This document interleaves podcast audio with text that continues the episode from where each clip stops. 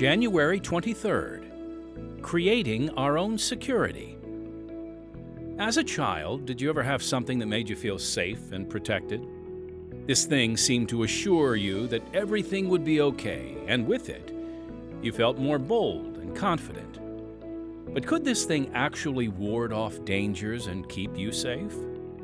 Nightlights, a security blanket, a favorite stuffed animal, they all might have made you feel protected, but if danger were to arise, they certainly wouldn't be of any help.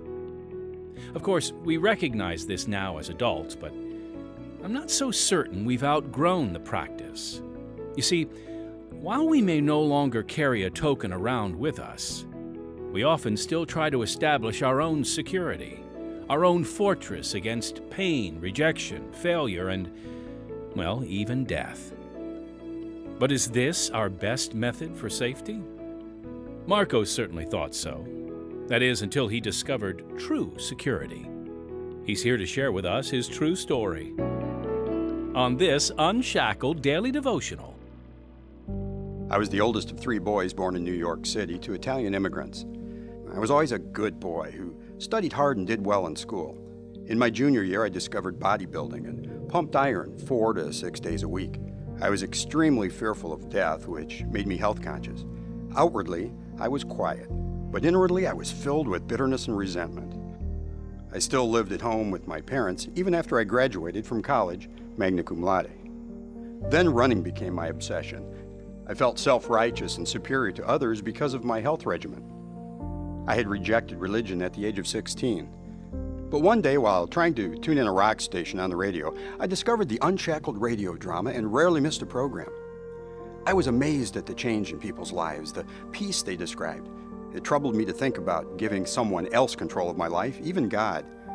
But who can resist the offer of forgiveness and eternal life? I prayed for forgiveness and received Christ as my Savior. The Lord led me to a church where I felt accepted and loved, and I came out of my shell. I taught Sunday school, led a college group, and became a deacon. I even began dating, something I had never done. There is only one explanation for the change in my life Christ living in me makes the difference.